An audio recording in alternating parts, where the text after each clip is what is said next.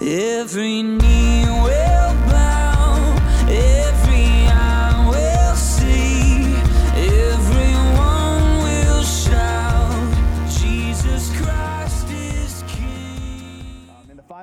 battle scene from the epic Avengers Endgame, and if you haven't seen it, sorry, you've had plenty of time. Um, but uh, uh, the uh, I won't give it away really. But in the final battle, in one of the scenes, one of my favorite scenes, um, Tony Stark, Iron Man, is in the midst of fighting Thanos and all of his army of evil, and he looks to Doctor Strange um, and asks, "Is this what you saw?" Uh, Doctor Strange, in a previous episode, had gone through time just using his super, uh, supernatural powers, had gone forward in time and seen the end and how they would ultimately be able to defeat Thanos.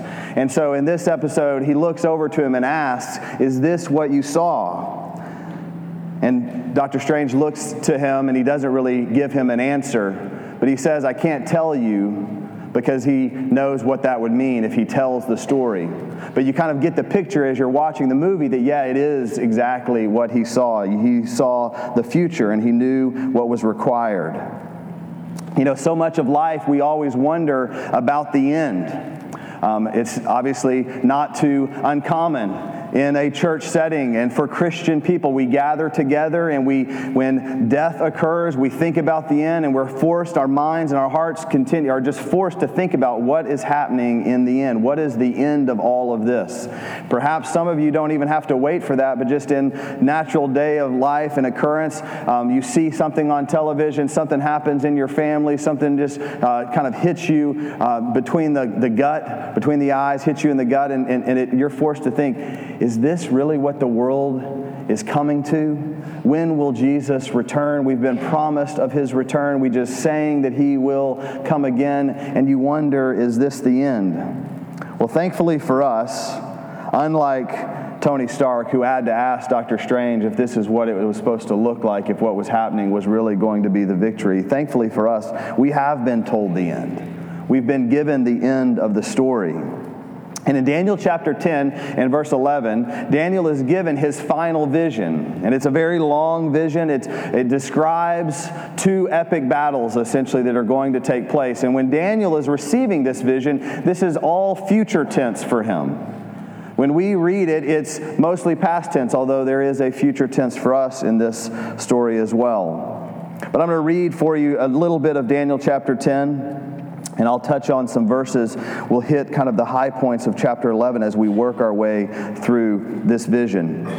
In the third year of Cyrus, king of Persia, this is Daniel chapter 10, verse 1. In the third year of Cyrus, king of Persia, a word was revealed to Daniel, who was named Belteshazzar. And the word was true, and it was a great conflict. And he understood the word and had understanding of the vision. In those days, I, Daniel, was mourning for three weeks. I ate no delicacies, no meat or wine entered my mouth, nor did I anoint myself at all for three full weeks. On the 24th day of the first month, as I was standing on the bank of the great river, that is the Tigris, I lifted up my eyes and looked, and behold, a man clothed in linen, with a belt of fine gold from Uphaz around his waist. His body was like beryl, his face like the appearance of lightning, his eyes like flaming torches, his arms and legs like the gleam of burnished bronze, and the sound of his words like the sound of a multitude. And I, Daniel, alone saw the vision, for the men who were with me did not see the vision, but a great trembling fell upon them, and they fled to hide themselves. So I was set alone and saw this great vision, and no strength was left in me. My radiant appearance was fearfully changed, and I retained no strength. Then I heard the sound of his words. And as I heard the sound of his words, I fell on my face in deep sleep with my face to the ground. Verse 10.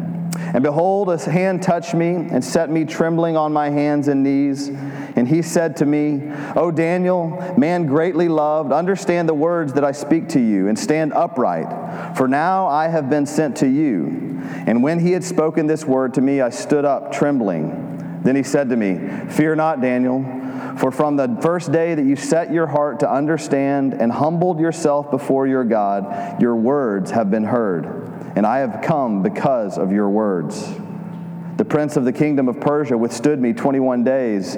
But Michael, one of the chief princes, came to help me, for I was left there with the king of Persia and came to make you understand what is to happen to your people in the latter days. For the vision is for days yet to come. When he had spoken to me according to these words, I turned my face toward the ground and was mute. And behold, one in the likeness of the children of man touched my lips. Then I opened my mouth and spoke. I said to him who stood before me, O my Lord, by reason of the vision, pains have come upon me, and I retain no strength. How can my Lord's servant talk with my Lord? For now, my, for now no strength remains in me, and no breath is left in me. Again, having the appearance of a man, touched me. One having the appearance of a man, touched me again and strengthened me. And he said, O man, greatly loved, fear not. Peace be with you. Be strong and of good courage. And as he spoke to me, I was strengthened and said, Let my Lord speak, for you have strengthened me. Then he said, Do you know why I have come to you? But now I will return to fight against the prince of Persia. And when I go out, behold, the prince of Greece will come. But I will tell you what is inscribed in the book of truth. There is none who contends by my side against these except Michael, your prince. Now, all of that is a long description of Daniel's encounter with this supernatural man. This one that was like a man, but that was clearly, as he described in the first opening verses there, not a man. There's some conflict or some disagreement a little bit about who is Daniel having a conversation with here. Some agree that this is pre incarnate Christ himself, so Jesus, a theophany, seeing God in advance. And so he's having a conversation with the pre incarnate Christ. And what that means is it's Christ before he came at Christmas time as we celebrate. Before he was born in Bethlehem as a baby, he visited Daniel and spoke to him this word. Others believe that it must be an angel, and there's some disagreement upon that. But I believe that the, the description here, in taking a, a number of other Old Testament examples, we see that it follows when Christ appeared what would happen to a man. When Paul met Christ, fast forward to the New Testament. And Paul meets Christ. He describes it in this way, and he falls on his face, and he is blinded and he is weak before him. So it seems that what Daniel is happening, what is happening here in Daniel 10, is that he is having a conversation with God himself about this future. Now, it says there that he's mourning. If we go back to the beginning, it talks about that in the third year of Cyrus, the king of Persia, this word was given to him. And that in those days, in verse 2, he was mourning for three weeks. Now, Daniel, at this time in our story, if you haven't been with us, he's an old man. He was taken into captivity in Babylon as a young man, as a teenager, and is now, he is about probably 90 plus years old, an old man who is still there. So, why is he mourning? The reason that he's mourning is probably it's a number of things. One of those is that he, the people of God, the Jews and Israelites that had been taken into captivity, they had been sent back. Under Cyrus, they had been sent back to Jerusalem and allowed to begin the work of rebuilding the temple. However, this is about a year into the time when they've been sent back to Jerusalem, and there is yet no temple compounding that at this moment in time and when this is written when daniel is receiving this vision he is also, it's right leading up to Passover. So Daniel is mourning because one, his people have been sent back and yet the temple has not been rebuilt. Now they're arriving at Passover, a, a, a, great celebration, the biggest celebration of the Jewish calendar, and they're not able to do that in the temple and worship in the temple. The only thing that had probably been put in place was the altar of the temple at this time. And so they put, they, they, he is mourning because they aren't able to do that. And finally, he's in a state of mourning because he's 90 years old and he was too weak to travel back. And so, more than likely, as you can imagine, if you were in exile, taken, and you were no, had never been allowed since your teenage years to live in your homeland, and then some of your family members, some of your tribe gets sent home, and they're able to go back and see the promised land, see the Holy Land, the, the land that God had given them, and you're too weak, it's too old to make the trip, and he has to stay back. And so, for three weeks, it says that he mourns and he doesn't eat, and he grieves, and then ultimately, in answer to his mourning, in answer to his prayer, Jesus arrives and comes and speaks to him. And he comes and speaks to him to give him hope. Look at verse 5. I lifted my eyes and looked, and behold, a man clothed in linen, with a of, belt of gold finding from Uphaz. His body was like beryl, his face like the appearance of lightning, his eyes like flaming torches, his arms and legs like the gleam of burnished bronze, and the sound of his voice like the sound of a multitude. And he's falling on his face. And the hand in verse 10 touches him and says, O Daniel, man greatly loved, understand the words that I speak to you and stand upright. I've been sent to you. And then in verse 12, fear not, Daniel, from the first day that you set your heart to understand and humbled yourself before your God, your words have been heard. And so God hears Daniel's cry and, see, and he sends Jesus to come and speak to him. Now, I want to skip ahead because Daniel and Jesus have this conversation. This angelic, supernatural being, the pre incarnate Christ, is speaking to Daniel. And it says something really interesting. As, the, as he gets to the end of this conversation, he says in verse 18, O man greatly loved, fear not, peace be with you. Be strong and of good courage. And he spoke to me, and I was strengthened. And then he said, Do you know why I've come to you? But now I will return to fight against the prince of Persia, and I will go out, behold, the prince of Greece will come. And so he tells them of these, this battle that's about to happen. But notice that he said just prior to that, that he had to wait. In verse 13, he said, The prince of the kingdom of Persia withstood me 21 days. But Michael, one of the chief princes, came to me, for I was there with the kings of Persia. Now, this is interesting because Daniel is having a conversation with the pre incarnate Christ. He's speaking with God Himself. And God says to Daniel, I have heard your prayers, and you've been grieving and mourning for three weeks. I didn't come sooner because I was doing battle with the king of Persia. Now, if you're like me, you read that and you think, well, Jesus really doesn't doesn't take much. I referenced Thanos. Jesus is more powerful than Thanos. He didn't even have to snap a finger, he just speaks and the enemies fall. So, what is this battle that he was doing? Well, it seems that this is a reminder, and one of the hardest things that, or one of the things that we are so quickly tempted to forget in this life, is that the battle is not between flesh and blood but that there is a spiritual realm and there is a spiritual battle that is going on. And Jesus, as the captain of the Lord's armies, is standing guard and watching over this, but he doesn't always immediately intervene, and there's a purpose for that. But one of the things that we, ha- we, we just too quickly forget is that that spiritual battle is happening. Now, referencing Jesus and the fact that he would hold off, I want you to think back to Joshua in the fall of Jericho. I'm going to read for you from Joshua chapter 5, 13 through 15. When Joshua was by Jericho, he lifted up his eyes and looked, and behold, a man was standing before him with his drawn sword in his hand. And Joshua went to him and said to him, Are you for us or for our adversaries? Joshua sees this man. He's off kind of in the wilderness right before the uh, Battle of Jericho. And he sees this man standing with his sword drawn. And he wants to know Are you coming to fight for us or are you against us? And he said, The pre incarnate Christ says then, No, but I am the commander of the army of the Lord. I'm not either or, I'm the commander of the army.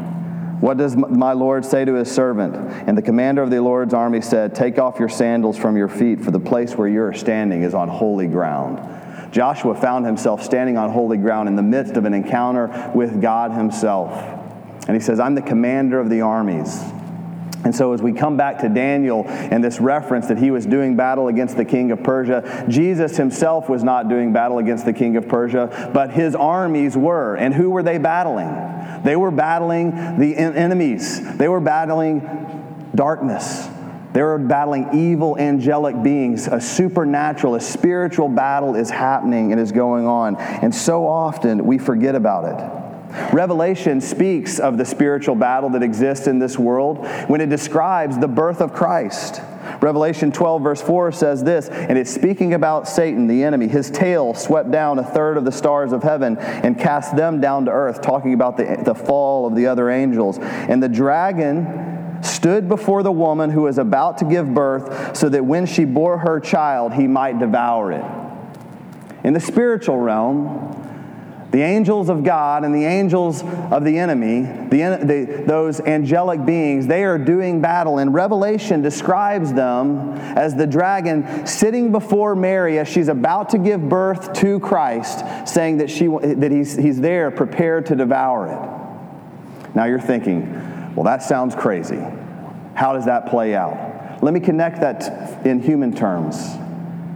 King Herod, under the influence of the enemy, Satan, who sought to destroy Jesus, he issued a decree that every child below the age of two should be murdered, should be killed. So when Revelation describes Satan as waiting for the child to be born and sitting there prepared to devour it, that's what's happening in the supernatural, the spiritual realm, the earthly, and the human sense. We see Herod issuing this decree saying that every child should be killed that's below the age of two, to ultimately to kill the Messiah. So, we see this spiritual battle exists, and Daniel is being told there is this battle that is happening now and is going to continue on. See, we too often think of the battle that we face, the battles, the challenges that we face, as a battle against flesh and blood. There's a reason that Paul wrote in Ephesians 6 we do not wrestle against flesh and blood, but against the rulers, against the authorities, against the cosmic powers over this present darkness, against the spiritual forces of evil in heavenly places. When we think of our problem merely in human terms, we miss what's really happening. We've got to become more aware, brothers and sisters, more aware that the enemy does exactly what the Word of God says he does. He seeks to kill and destroy. And he uses his power, his influence, to move and roam about and to influence us to be tempted to sin, to go against and to attack one another and to do all the things that we see happening. He uses that influence to destroy us. There's a spiritual battle that is happening. So we go throughout our day, Monday through Saturday, and we think to ourselves, whatever challenge that we are facing is something that we're dealing with, and we try to deal with it merely on human terms. And we wonder, why is it that I struggle and I struggle and I struggle and I struggle? Now, some of that, as Jesus described for Daniel there, he waited for three weeks.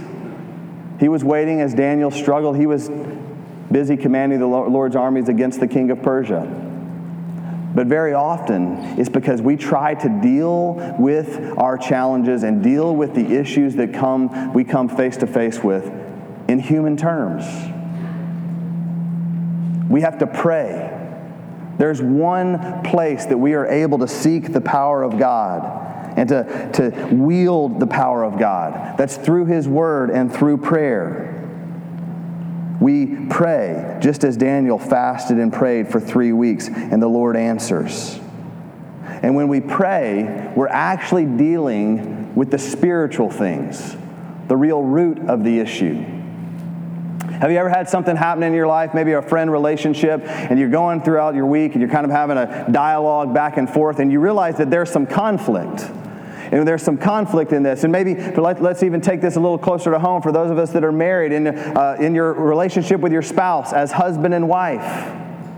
There's been some conflict, and you're dealing with this conflict. And you get to the end of the week, and this conflict's just kind of been going on and on and on and on. And you realize the issue is not really the issue.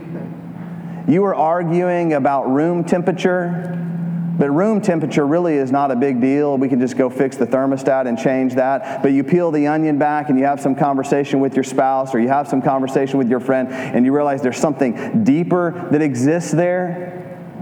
So often in our lives, we don't ever get to the root of the problem. We deal with the problem in terms of what we can see through our human eyes, and we don't ever drill down and peel the onion back and get to the spiritual root of what really is happening. I want you to think about this. I used the story of Herod, I did that on purpose. When we read the story of Herod at Christmas time, we think an evil king, a ruler, decided that he didn't want to lose any power, was jealous that this new Messiah that had been told about might come in and take over his power, and we think of it merely on human terms. Have you ever thought, until this moment, that there was an enemy, the enemy of God, that did not want Jesus, the Messiah, to do all that he did, and he sent his angels to go and influence Herod and to cause this to happen. That's what's happening. We've got to have spiritual eyes, lenses to see what's really happening. And we have to commit to going to the Lord through prayer. It's the only way that we actually do battle. We are quick to do battle, trying to do battle with our hands and our fists and our feet either fleeing or throwing punches or whatever it might be. We're quick to do battle with our tongues and our mouths, speaking evil against one another and against the things of God. We're quick to do all those things. We need to be quick to do battle in prayer. The other thing that we have to do if we're going to really recognize and understand the reality of the, the true battle that exists is we've got to know the Word of God. How is it that we will understand and know when we're hearing from the Lord, or we are being influenced by the enemy who's tempting us to come against the things of God. You know the truth.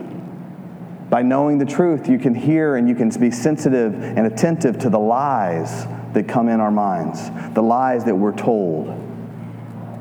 We have to be cautious so we have to commit to prayer. We must know the word. And the last thing I'll say about this is we've got to be cautious. Friends, we have an enemy that seeks to kill and destroy us. He is real. It's a real enemy.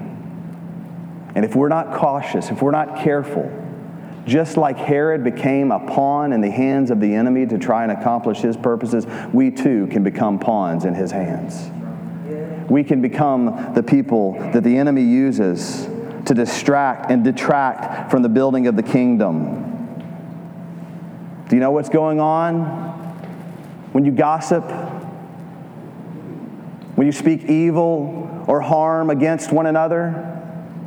You are being used as a pawn in the hands of the enemy to destroy and to tear down his child, one created in the image of God.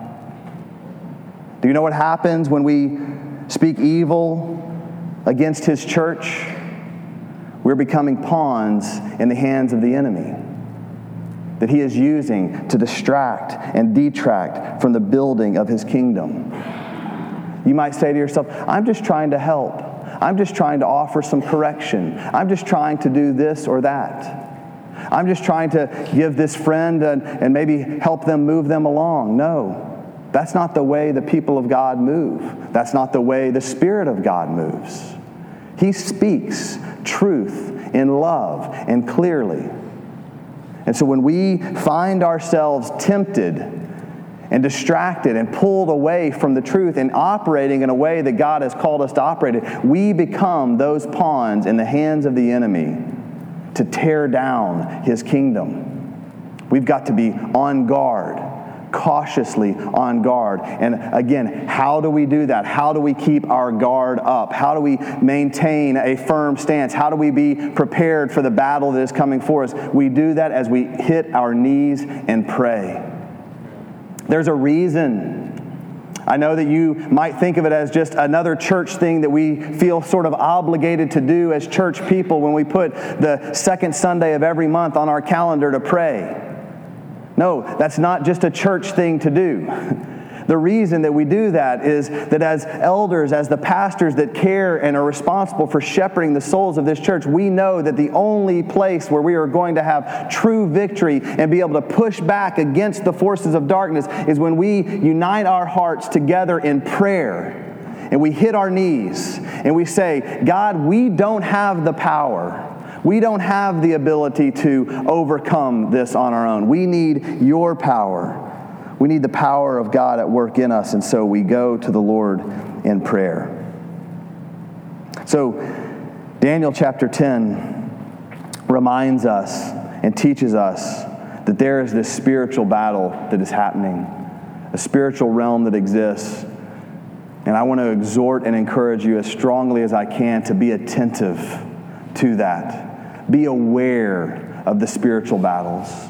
When you find yourself tempted away from the things of God, when you consider all the things that you might be engaged in on a day to day basis, whether it's the way you speak, the way you carry yourself, the way you're living out in your relationship with your spouse, the way you're living out relationships with friends and coworkers and all of those sorts of things, be aware. The Spirit of God and His it, it, there is He is with you. And He's called us to, do, to wage war and to do battle against the enemy. Because Daniel chapter 11 tells us about the great battle that Daniel would have coming for him. Daniel chapter 11, and I'm not going to read this. If you're flipping forward through your Bibles, you're seeing, man, that's a really long chapter, and you're already a little bit anxious because you're looking at that clock that's right in front of me thinking, how is he going to get through that entire chapter?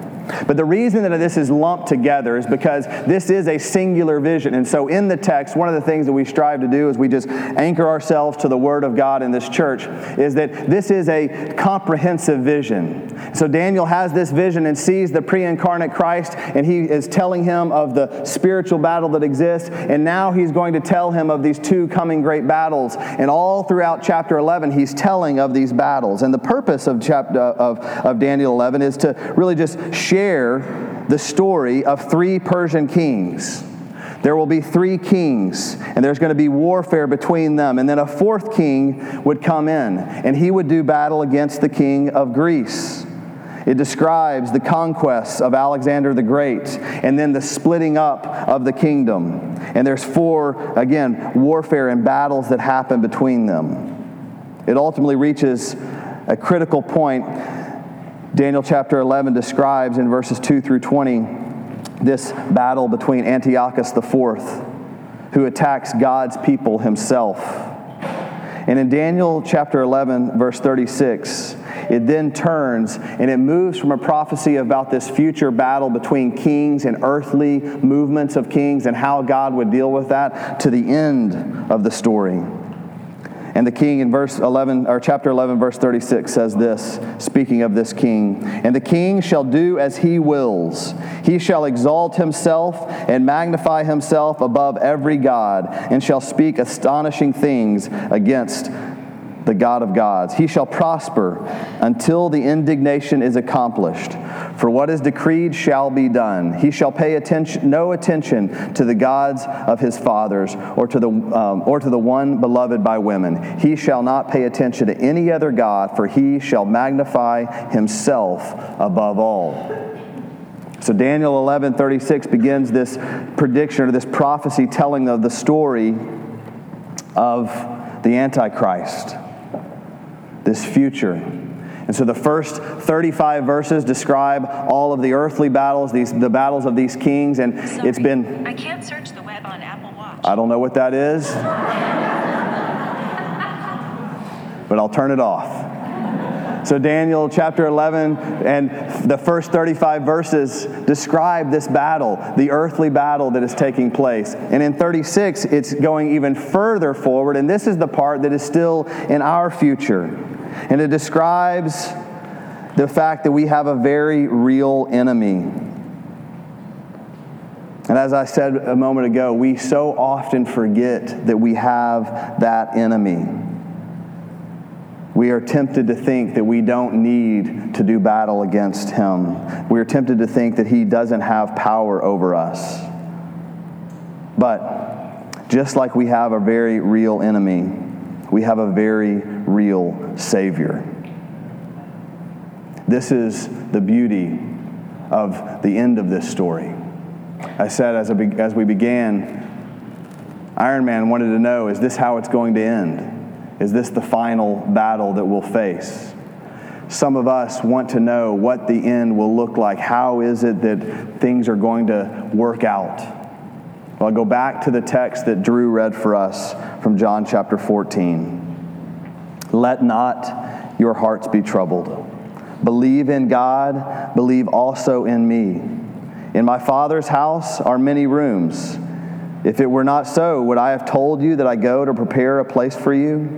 And if I go and prepare a place for you, I will come again and will take you to myself, that where I am, you may be also. And you know the way to where I am going. That's a good promise, friends. You might find yourself, Daniel found himself grieving and mourning over all of the events that he had faced. He's 90 years old, has been in exile his entire life, and now he is told by God Himself that Daniel, there is even more turmoil, more war, more anger, more death to come. But in the end, I will finish it. I will bring you home. Some of us forget too often that we are in exile, that this is not our home. And we see all of the wars waging. And no, I'm not talking about just the physical wars that are fought between armies and nations, but I'm talking about the battles that we face every single day. Those spiritual battles, those temptations, as I described earlier, to become pawns in the hands of the enemy, to, to, to destroy one another, to tear one another down. We face challenges in our relationships with our spouses. We face challenges as parents with our children. Children, you feel perhaps sometimes you're not not understood and there's challenges that you face. Every single one of us every day is reminded that things are not as they should be. And then we come face to face with death itself. And very often you've heard that text read that from John chapter 14. You might have only heard that read at funerals thinking about this promise, but we need to be reminded daily that Jesus has said He has gone before us, and if we believe in Him, He has gone to prepare a place for us, and He will take us home. And so, no matter what it is that we are facing, whatever the challenge, the reality, as, as exiles, as people who don't have a real home, as people who have been forgotten, it seems, at sometimes, all of those things we need to remember the hope that we have because of Christ.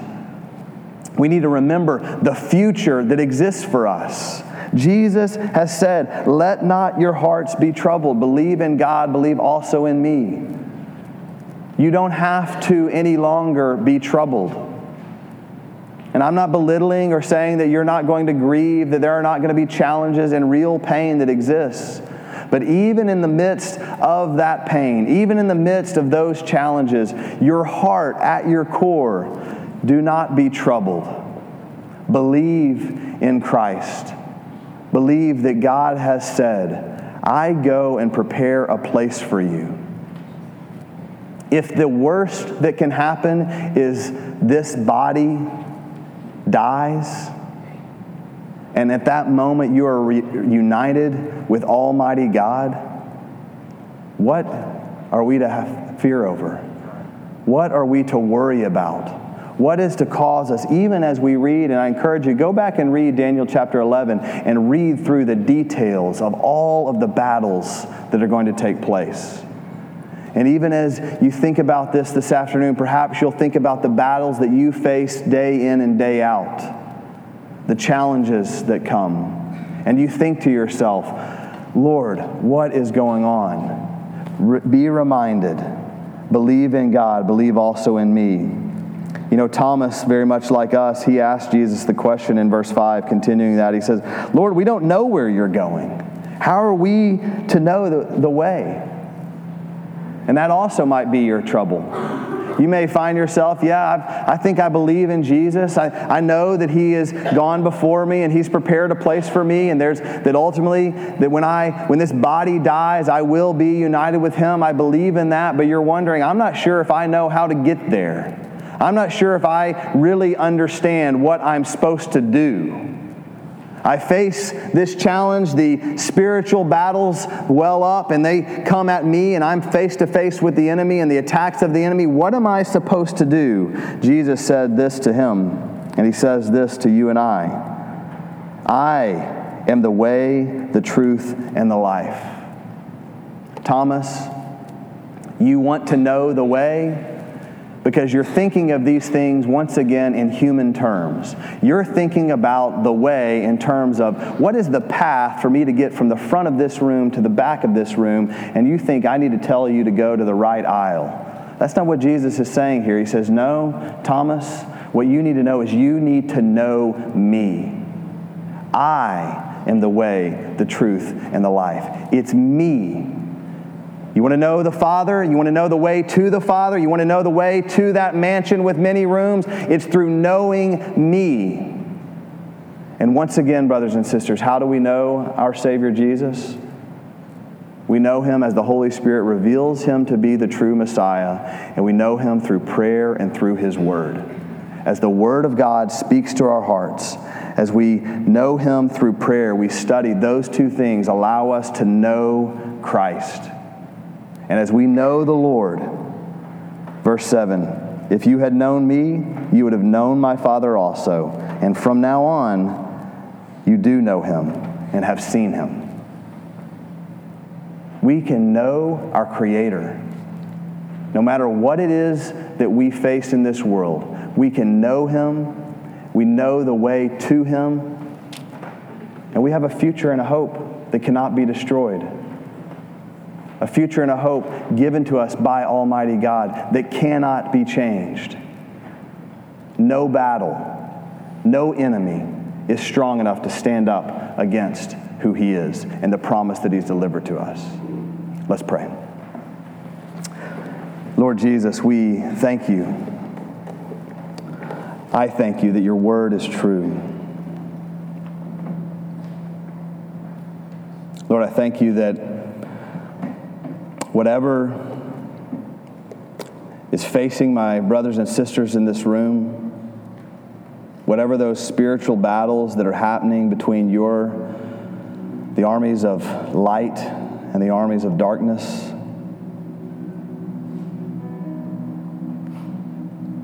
We can know the end of the story and we can have hope because of it. Thank you, Jesus. Thank you, Jesus, that that is true. And so, right now, Jesus, in your name, I lift up whatever those battles that are being waged against my brothers and sisters right now as they've gone throughout this last week. I just lift them up to you. I thank you that your angels protected the path to allow them to come into this place this morning allowed us to gather together, that you, they guarded the door and prevented the enemy from saying no and stopping us from entering into your presence.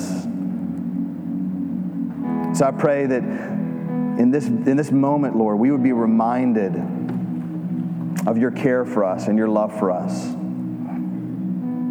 And no matter what it is that they face, Lord, would you, would you just encourage them right now? Would you encourage them to remember your words to us? Let not your heart be troubled. Help us to believe in you, Lord Jesus. Help us to trust you. Help us to see you as the way, the truth, and the life.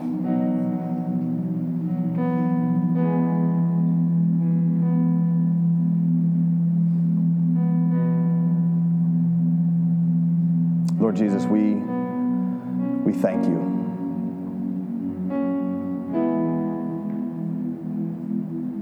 We praise your holy name. We do it all in the name of Jesus. Amen. Every knee will bow, every eye will see. Thanks for listening to the Parks Church of Melissa podcast. We meet at 10:30 Sunday mornings at Melissa Middle School and we look forward to seeing you there soon. The Parks Church, for the city, about a person.